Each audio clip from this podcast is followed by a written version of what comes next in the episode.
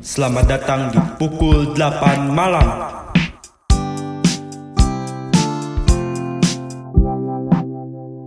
Halo, Balkis. Halo, selamat malam Jumat guys. Udah, Hai, halo, apa kabar? Gimana kita nggak excited, Kis. Gimana gimana? Harusnya kita nggak excited. Karena malam ini kita mau bahas apa nih? Kita kan mau bahas yang serem-serem gitu nggak Wah, sih? Bener banget. Jadi kita harus turunin suara kita. Wait, sebelum bahas ke yang serem-serem beneran, gue Oke. mau tanya dulu nih. Minggu Apa? pertama masuk kuliah, gimana nih? Wah, oh iya bener banget, Pak. Minggu pertama masuk kuliah. Gua sih karena baru minggu pertama ya, jadi belum ngerasa capek sih. Maksudnya Belum ada berat-berat gimana gitu iya, ya? bener banget. Kalau gue sih, alhamdulillah udah, udah langsung udah langsung dapet tugas hari pertama mata kuliah pertama udah langsung dapet tugas. Oh, wah gue gue belum sih. Eh, BTW ini shootnya tuh hari Senin ya guys. Jadi eh, makanya matkulnya tuh beda kita berdua belum ngerasain semuanya gitu. Kalau gue hari Senin ini masih nyantuy sih. Kalau udah riuh sih. Oke deh, Ya langsung udah aja langsung aja. biar nggak biar nggak kebanyakan chang ching chung langsung aja kita malam ini mau bahas tentang yang apa nih? Uh, jeng jeng jeng jeng. oke malam ini kita Hmm. bakal bawain cerita tentang sumpah gue nggak berani nyebutnya oke Kamu sumpah ngomong. Oke. ya lo lo yang bacain deh Oke, enggak. Gue bacain judulnya ya, tapi ceritanya lo yang bacain. Jadi malam ini, eh, episode khusus nih, kita mau bacain satu thread yang heboh banget di Twitter. Heboh gak sih di Twitter, Kis? Heboh banget lah ini. Ini udah booming, booming banget. Judulnya tuh, kalian semua pasti udah pernah denger. Sumpah pocong, what the hell, oh my god ini seru banget. Oke, gue bakal ceritain semuanya, tapi gue bakal ubah nama hantunya jadi Ucis, oke? Karena gue bener-bener gak berani buat nyebut. Oke, Oke, jadi kita bakal ngeceritain tentang sumpah Ucis. Jadi jadi Hmm. lucu ya. Jadi gak. Jangan ada ucis dong, gak ada, gak ada sensasi. Jadi Ini kamu.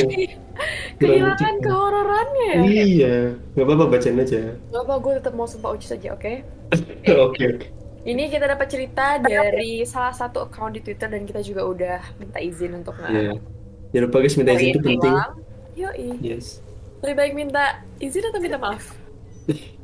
Minta izin lah, ntar minta maaf kita dituntut guys. Oke. Nah, Lanjut. gue ceritain gue mulai ceritanya itu dari seorang perempuan yang tinggal sama ibunya yang bernama Mbok Imah. Nah, Mbok Imah ini dia kerja di suatu keluarga yang eh, bisa dibilang kayak tokoh masyarakat di daerah situ dan keluarganya ini baik banget sama si Mbok Imah dan si cewek ini gitu. Oke.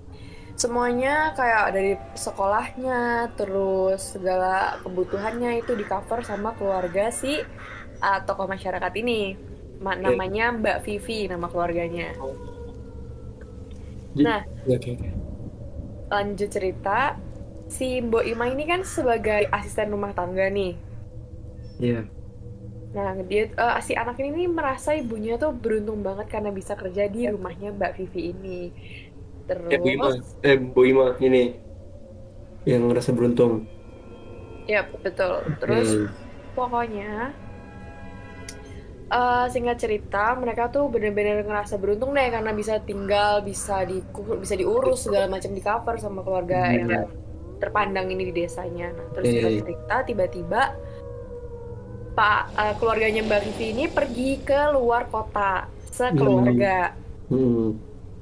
Sekeluarga pergi ke luar kota. Terus akhirnya kunci rumahnya dititipin nih ke si Mbok Imah, si ibunya ini, si ibu cewek ini. Iya, iya, iya, iya. Si pembantunya ini.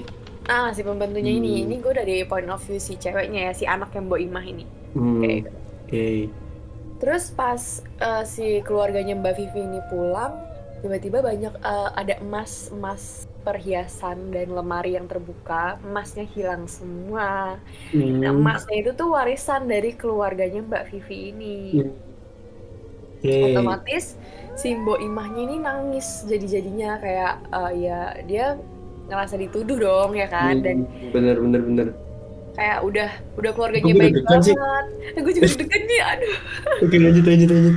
Oke, jadi eh, ketika udah di udah Mas hilang, terus pintu lemari kebuka dan posisinya kuncinya juga dipegang sama Mbok Imah, akhirnya ya mau ya heran dong mau siapa lagi yang disalahin gitu kan. Iya. Akhirnya ke mereka berdua nih si pemilik rumah kayak nanya gitu loh, nanya baik-baik dan masih Hmm. dan nanya baik-baik gitu loh kayak ya nggak apa-apa kalau emang nyuri, kalau emang ngambil jujur aja, butuh buat Oke, apa gue merinding. gitu. Dan sebelumnya tuh si Mbok Imah ini tuh udah sempet minjem uang gitu loh, minjem uang dengan uh, nominal yang cukup besar, tapi nggak dipinjemin karena si pemilik rumah kayak ngerasa "E, kayaknya lo nggak sanggup bayar gitu loh, kayaknya lo nggak sanggup bayar, jadi nggak dipinjemin akhirnya. Nah, terus ditambah kejadian Mas hilang, jadi kayak ya ada hubungannya gitu nggak sih lo? Related gitu. Terus uh, singkat cerita, ibunya si Mbok Imah ini dipecat dari keluarganya dari apa dari rumah Mbak Vivi ini. Hmm. Nah, kayak uh, keluarganya Mbak Vivi ini kayak kecewa gitu lah, udah dibaikin kan, udah dibaikin, dianggap ibu sendiri, udah dipercaya. Terus malah kejadian kayak gini gitu kan. Akhirnya akhirnya setelah dipecat si Mbok Ima ini, si anaknya ini kayak muter otak apa yang harus dilakuin ya? Karena dia ditinggal sama bapaknya waktu dia udah Hmm. dia masih kecil ditinggal bapaknya meninggal. Terus gak lama dari bapaknya meninggal tuh ibu adiknya adiknya meninggal. Terus kakaknya juga pergi ke luar negeri gitu pokoknya mereka kayak tinggal berdua sendiri deh gitu mereka kayak hidup berjuang tuh berdua terus dengan kejadian ini ibunya nggak dapat pekerjaan ibunya dipecat nggak ada pemasukan sedangkan posisinya dia lagi sekolah Hmm. akhirnya mereka terus-terusan kayak ya berjuang tiap hari dapat tuduhan sana sini di dimarah-marahin Iya. sama warga desas desus kan udah nyebar. gitu ya. ya lo tau lah Ya, gitu oke. pokoknya di desanya mereka udah nyebar semua terus kayak orang-orang desa kayak udah nganggep remeh mereka berdua gitu Oke. terus akhirnya tiba-tiba eh, ada dua orang ngejemput paksa si Imbo Imah ini untuk Hmm. dibawa ke rumah si Mbak Vivi yang Hmm. diambil ini masnya Eh, sumpah tahu. Cok. belum belum belum belum ini belum masih aduh aduh kacau banget sih ini Ini tensinya udah tinggi banget ini. Ini. Oke, terus abis itu dibawa dong ke rumahnya Mbak Vivi. Nah di Hmm. situ tuh, eh sorry sorry sebentar. Akhirnya Mbak Vivi kayak manggil pemangku desa. Pemangku desa tuh gimana ya? Pemangku desa tuh orang yang dituakan gitu nggak sih? Mangku desa. Iya pemangku desa. Pokoknya ada Oke, pemangku oke. desa. Ya I mean ya gitulah pokoknya pemangku desa. Nah di situ dikumpulin tuh semuanya. Terus dibilang kayak ngaku aja kalau emang betul dimaafin kok gitu. Yang penting emasnya dibalikin sini soalnya itu warisan gitu. Oh, Sambil oke. nangis-nangis si Mbok Imahnya nih bersumpah. Terus Hmm. pokoknya dia nggak mau mengakui lah kalau dia tuh ngambil gitu kan. Hmm. Ini kita masih nggak tahu ya yang ngambil siapa nih gitu. Masih nggak tahu ya. Terus Iya. Aduh, akhirnya. Terus. si anaknya ini kan lama-lama kayak gimana sih lo ngeliat nyokap lo dituduh sana sini dipaksa buat ngaku sedangkan nyokap lo sendiri mempertahankan kalau lo tuh kalau ya dia nggak gue nggak nyuri gitu loh tapi Hmm. dis- di, didesak buat nyakuin gitu loh kalau lo tuh nyuri terus akhirnya si anak ini kayak nangis sedih gitu-gitu di depan banyak orang Hmm. terus akhirnya nggak ada titik tengahnya nih karena si ibunya juga tetap nggak ngakuin kalau dia ngambil Hmm. akhirnya ada seorang bapak-bapak bernama Pak J Hmm. mengusulkan untuk ibunya ini bersumpah ucis Aduh. Waduh, waduh, waduh, waduh, waduh. Gila gue deg-degan parah sih sumpah. Terus terus. Nah, terus kayak dikasih tahu dulu gitu kan, kayak jangan langsung ambil keputusan deh, mending pikirin lagi resikonya sumpah ucis tuh bahaya gitu kan. Terus di situ Mbok Imah si pembantu ini kayak langsung menyetujui gitu loh sarannya kayak "Eh, ya udah oke gitu loh, cepet ambil keputusan dia langsung ambil keputusan buat sumpah ucis sih. Terus habis itu Em, eh, terus habis itu si anaknya ini kan nggak tahu nih sumpah sumpah ucis itu apa sih? Gitu kan. Apa? Terus resikonya juga apa? Nah dia nanya nih ke ke nyokapnya ke mboknya ini. Nah, terus kata nyokapnya "Ah, enggak kok itu bukan bukan sumpah apa apa sumpah biasa dan gak ada resikonya juga kayak santai aja gitu. Gila. terus pas mereka udah pulang dari rumahnya pak eh dari rumahnya mbak Vivi ini pokoknya mereka di rumah masih mikirin gitu kan terus anaknya juga kayak ngerasa kok nyokapnya beda nyokapnya kayak dek- kayak apa ya kayak panik sendiri gitu nah tapi dia nggak mau ngefitnah ibunya dong. Tapi dia juga tetap udah curiga gitu loh karena ibunya udah beda gitu loh. Pas setelah dia ngomong buat menyetujui sumpah ucis anaknya nih ngeliat gelagat ibunya ini udah mulai beda ketika di rumah. Oke. Oke, akhirnya dua hari setelahnya itu prosesinya di oh my god. Setelah dua hari mereka setuju buat sumpah ucis akhirnya dilaksanakan lah tuh. Tadinya mau dilaksanakan di masjid tapi mereka pindah ke rumahnya Mbak Vivi Pelaksanaan. ini tuh bener-bener nyebar gitu loh nyebar ke semua desa kayak eh, tentang mau ada pelaksanaan ini akhirnya banyak banget yang datang banyak banget yang menyaksikan Eh, gue deg-degan banget. nah di situ selepas asar waktunya selepas asar Hmm. itu mereka si mbak mboknya ini si mbak mbak siapa namanya kok gue lupa namanya Bawa imah ya? mbak si mboknya ini si ibunya Hmm. ini dimandiin dulu tuh habis asar dimandiin terus habis itu dikafanin ditidurin di keranda terus habis itu disimpan di dalam masjid Mochi tuh gitu. Sumpah gue gak tau sumpah Mochi tuh segitunya. aduh gue takut banget oke Aduh, gue, banget. Gue yang baca, gue yang didengar dengarnya aja ngeri gila. Gila, Oke, gila. lanjut. lanjut cerita dimulai deh nih prosesinya Hmm. Di- si ibunya ini di- uh, udah udah mulai prosesinya dimulai tengah-tengah ibunya bersumpah saya bersumpah bukan saya pelaku atas hilangnya persiapan milik Mbak Vivi.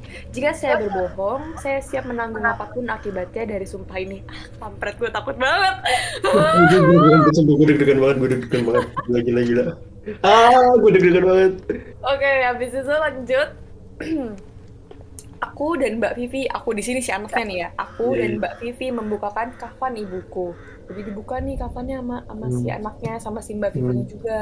Hmm. Terus sama semua warga disuruh pulang, udah tuh bubar kan pokoknya. Hmm. Terus si Pak J tadi yang ngusulin sumpah ucis tadi ngasih nomor teleponnya ke si anaknya ini biar kalau ada apa-apa kabarin, jaga-jaga gitu. Hmm. Terus anaknya ini kayak pas jalan pulang tuh nanya gitu loh, make sure kayak beneran bukan ibu kan pelakunya gitu kayak ibu beneran kan bukan ibu gitu loh. Terus kata Hmm. ibunya, insya Allah semua akan baik-baik saja karena memang bukan ibu pelakunya, jawab ibunya. Hmm. Tapi kayak ibu ini ngejawab tapi ragu gitu loh sambil Hmm. yang nggak enak aja pandangan si anaknya ini. Hmm. Oke, next. Anaknya ini merasa uh, mereka berdua tuh ibunya sama dia tuh diasingin, diasingin dari desa itu. Terus akhirnya ibunya juga dapat kerjaan baru kan dia ini nih di- dipecat kan, dipecat. Terus dia sumpah pocong, tapi dia tetap ah sumpah ucis. Pokoknya dia sumpah itu. Terus akhirnya, terus akhirnya dia tetap nggak balik nggak balik kerja dong. Nggak tahu nih yang yang yang ngambil siapa. Akhirnya dia kerja di tempat lain, kerja di kayak pabrik gitu. Nah, dia tuh kerja di pabrik ini tuh biasanya berangkat dari jam 6 pagi sampai sore. Nah, di Hmm. rumah sampai rumah tuh biasanya jam jam 5 sore. Nah, baru dua minggu kerja si anaknya ini nungguin ibunya pulang nih pas suatu hari. Suatu hari anaknya nungguin ibunya pulang kok biasanya pulang jam 5 sore ini jam 10 malam belum pulang gitu kan. Oke. Akhirnya dia nyari nih, dia nyari-nyari ibunya tapi nggak ketemu pas sampai rumah ibunya ternyata takut Kenapa, kenapa? Ternyata pas udah sampai rumah nih, ibunya Hmm. udah di rumah, udah ada sepedanya gitu di depan rumah. Anaknya Hmm. langsung ngecek dong, langsung masuk ke dalam. Pas dilihat ternyata ibunya lagi tidur. Hmm. Eh, dia lega dong. Nah tapi eh, apa namanya ibunya ini posisinya ngelintang gitu loh di kasur. Jadi dia nggak bisa tidur di kasur. Kayak ibunya ini ngabisin kasur gitu loh. Akhirnya dia tidur di ruang tamu. Dia nggak tidur sama ibunya. Nah pas dia berusaha buat tidur si anaknya ini berusaha tidur nih. Aduh terus ini anak nih udah nggak enak nih perasaannya. Terus posisi ibunya juga tidurnya kayak aduh kok kayaknya beda nih tidurnya beda posisinya gitu. Terus akhirnya dia ngecek lagi nih ngecek lagi posisinya sama kayak tadi. Hmm. tapi posisinya kayak orang meninggal. Dada kayak tangan dilipat ke dada. Terus Hmm. badannya juga udah kaku. Oke. akhirnya tapi dia masih positif tinggi dong kayak nggak mungkin nyokap gue meninggal gitu kan. Terus dia balik lagi ke ruang tamu. Terus dia kayak ya udah mungkin nyokap gue capek kali ya gitu. Ya udah dia di ruang tamu dia mulai tidur. Terus dia masuk dia tidur tuh dia tidur dia tidur. Terus dia mimpi buruk. Dia mimpi kalau ibunya tuh lagi ada di satu tempat. Terus banyak orang yang nangis ngelilingin gitu. Terus dia ngerasa ketakutan. Akhirnya dia bangun nih dari mimpi buruk itu kan dia bangun keringetan deres gitu kayak ya shock gitu kan mimpi buruk gimana sih mimpi buruk Hmm. terus akhirnya dia cek tuh ibunya cek ibunya pas dilihat ibunya lagi sholat lagi nunduk tangan memegang lutut lagi ruku lagi ruku maksudnya Iya. berarti Iya. oke lega dia kayak oh ya udah berarti nyokap gue tadi cuma capek terus sekarang lagi tahajud Hmm. terus dia bangun nih subuhnya. Kan ibunya jam 6 pagi biasanya berangkat kerja udah berangkat kerja kan. Tapi Hmm. ini posisinya jam 6 pagi kok ibunya belum bangun. Terus Hmm. ibunya nggak gerak-gerak gitu kan. Nah akhirnya dia mau bangunin ibunya nih. Digoyang-goyangin badan ibunya. Dia nggak gerak. Sekarang Hmm. posisinya melintang di kasur. Terus kepalanya agak kelungkup terus ngadepnya ke kiblat nah aduh merinding nih gua gue semua Aduh. gini banget. Gua terus dia telepon Pak J. Hmm. Nah, terus Pak J datang sama istrinya, terus ngelihat ibunya nih si Pak J datang kan, ngelihat Hmm. posisi ibunya kayak gitu, terus Pak J bilang, ibumu udah nggak ada nak, gitu. berarti Yoi, masih ada lanjutannya juga. Oh, masih ada Terus masih ada, sabar guys, sabar, Terus, sabar. Gila, gue udah bikin banget Aduh, nih gue mau bacanya serem banget lagi. Oke, habis itu akhirnya kan Pak belum bilang, habis belum terima masih ada. Akhirnya Pak J bilang, ibumu udah nggak ada nak, dia bilang gitu. Hmm. Terus dijelasin lah sama si Pak J ini, Hmm. dia ngelihat posisi ibunya tuh udah terbungkus sama kain kafan terus Hmm. posisinya udah persis kayak orang yang ada di liang kubur nah Hmm. ditambah fisik ibunya udah bener-bener kayak ucis yang pucat dan tidurnya menghadap kiblat aduh Hmm. gue takut Ya, gue juga takut. Oke. Banget tuh. tapi posisinya dari si penglihatan anaknya ini ibunya nih biasa aja normal nggak ada apa-apa gitu Hmm. tapi si Pak Jai itu ngeliat si ibunya nih dengan posisi ya kayak ucis pokoknya terus akhirnya dimakam lah singkat cerita pokoknya dimakamkan lah nih si anaknya eh si anaknya si ibunya dimakamkan. Dimakamin dibantuin Hmm. juga masih dibantuin sama si keluarga yang pertama tadi yang si Mbak Vivi Hmm, tadi masih Mbak Vivi, dibantuin hmm. tuh. Terus akhirnya diomongin nih sama Pak J di, dikumpulin semuanya si Mbak Vivi si anaknya ini dikumpulin terus Pak J bilang gini maaf dek kita harus bahas ini walaupun saya nggak saya walaupun saya tahu dia masih berduka tapi pihaknya Mbak Vivi butuh klarifikasi dia bilang gitu. Sebetulnya eh, dari sebelum ibu dimandikan atau masih dalam keadaan tidur mereka tuh udah ngeliat ibunya dalam posisi eh, pocong. Aduh ucis pokoknya. Nah dengan keadaan itu tuh udah beda sama yang apa yang apa yang kamu lihat gitu. Terus Pak bilang juga kalau ini tuh konsekuensi kalau bohong dari sumpah ucis ini. Ya resikonya tuh kematian. Nah akhirnya si anaknya ini kayak tetap berusaha positive thinking gitu loh kayak masih nggak percaya nggak mungkin ibu gue nyuri gitu kan. Terus akhirnya Mbak Vivi bilang juga kayak ya udah memaafkan dan dia juga nyesal udah ngambil tindakan ini gitu kan. Terus singkat cerita terus beberapa hari kemudian si anaknya ini mimpi ketemu sama ibunya. Tapi mimpinya kerasanya nyata banget kayak dia mimpi ibunya ini manggil sambil ngelus rambutnya. Manggil lagi nih du du gitu. Aduh gue takut. Terus? Gue takut, eh gue yang dengerin takut pak. Oke, terus? Hmm, dia sambil mimpi itu, sambil dia denger ibunya bu dulu ya, sambil dia ngeliat ibunya di depan lagi pakai eh, apa namanya mukena, pakai mukena putih, sambil ruku di samping tempat tidur. Dia masih nggak yakin gitu loh kalau ini tuh mimpi. Dia masih nge- apa ngamatin kalau nyokap ini ini nyata nggak ya gitu. Hmm. Tapi semakin dia merhatiin dia semakin lemes, terus dia udah gelap pokoknya gelap dia bangun akhirnya besoknya dia masih sering gitu lagi mimpi dimimpiin terus gitu-gitu Nah, terus dia bilang pas suatu malam dia bilang pas lagi sendirian jangan diperlihatkan lagi bu. Aku takut. Aku takut sendirian di rumah dia bilang. Dari situ ibunya udah nggak mulai munculin dia udah nggak nunjukin dirinya lagi udah nggak masuk ke mimpi lagi. Pokoknya singkat cerita anaknya nih hidup hidup berusaha bertahan hidup. Dia pindah dari tempatnya itu dari desa itu dia pindah ke mulai ke luar maksudnya di luar desa. Terus habis itu dia setelah beberapa tahun dia pulang lagi nih ke desa itu. Dia ngecek tuh kayak eh, lemarinya rumah dia dia cek akhirnya dia nemuin kantong plastik yang isinya emas. Satu kalung dan dua emas yang maksudnya dengan ukuran yang nggak besar besar amat. Akhirnya kepala tuh tiga. Nah akhirnya dia bilang tuh dia balikin. Dia balikin ke si Mbak Vivi itu. Terus kata Mbak Vivi ya udah dimaafin. Tapi kayak si anaknya nih mikir dengan cuma total tiga barang yang kecil-kecil banget Hmm. gue harus kehilangan nyokap gue gitu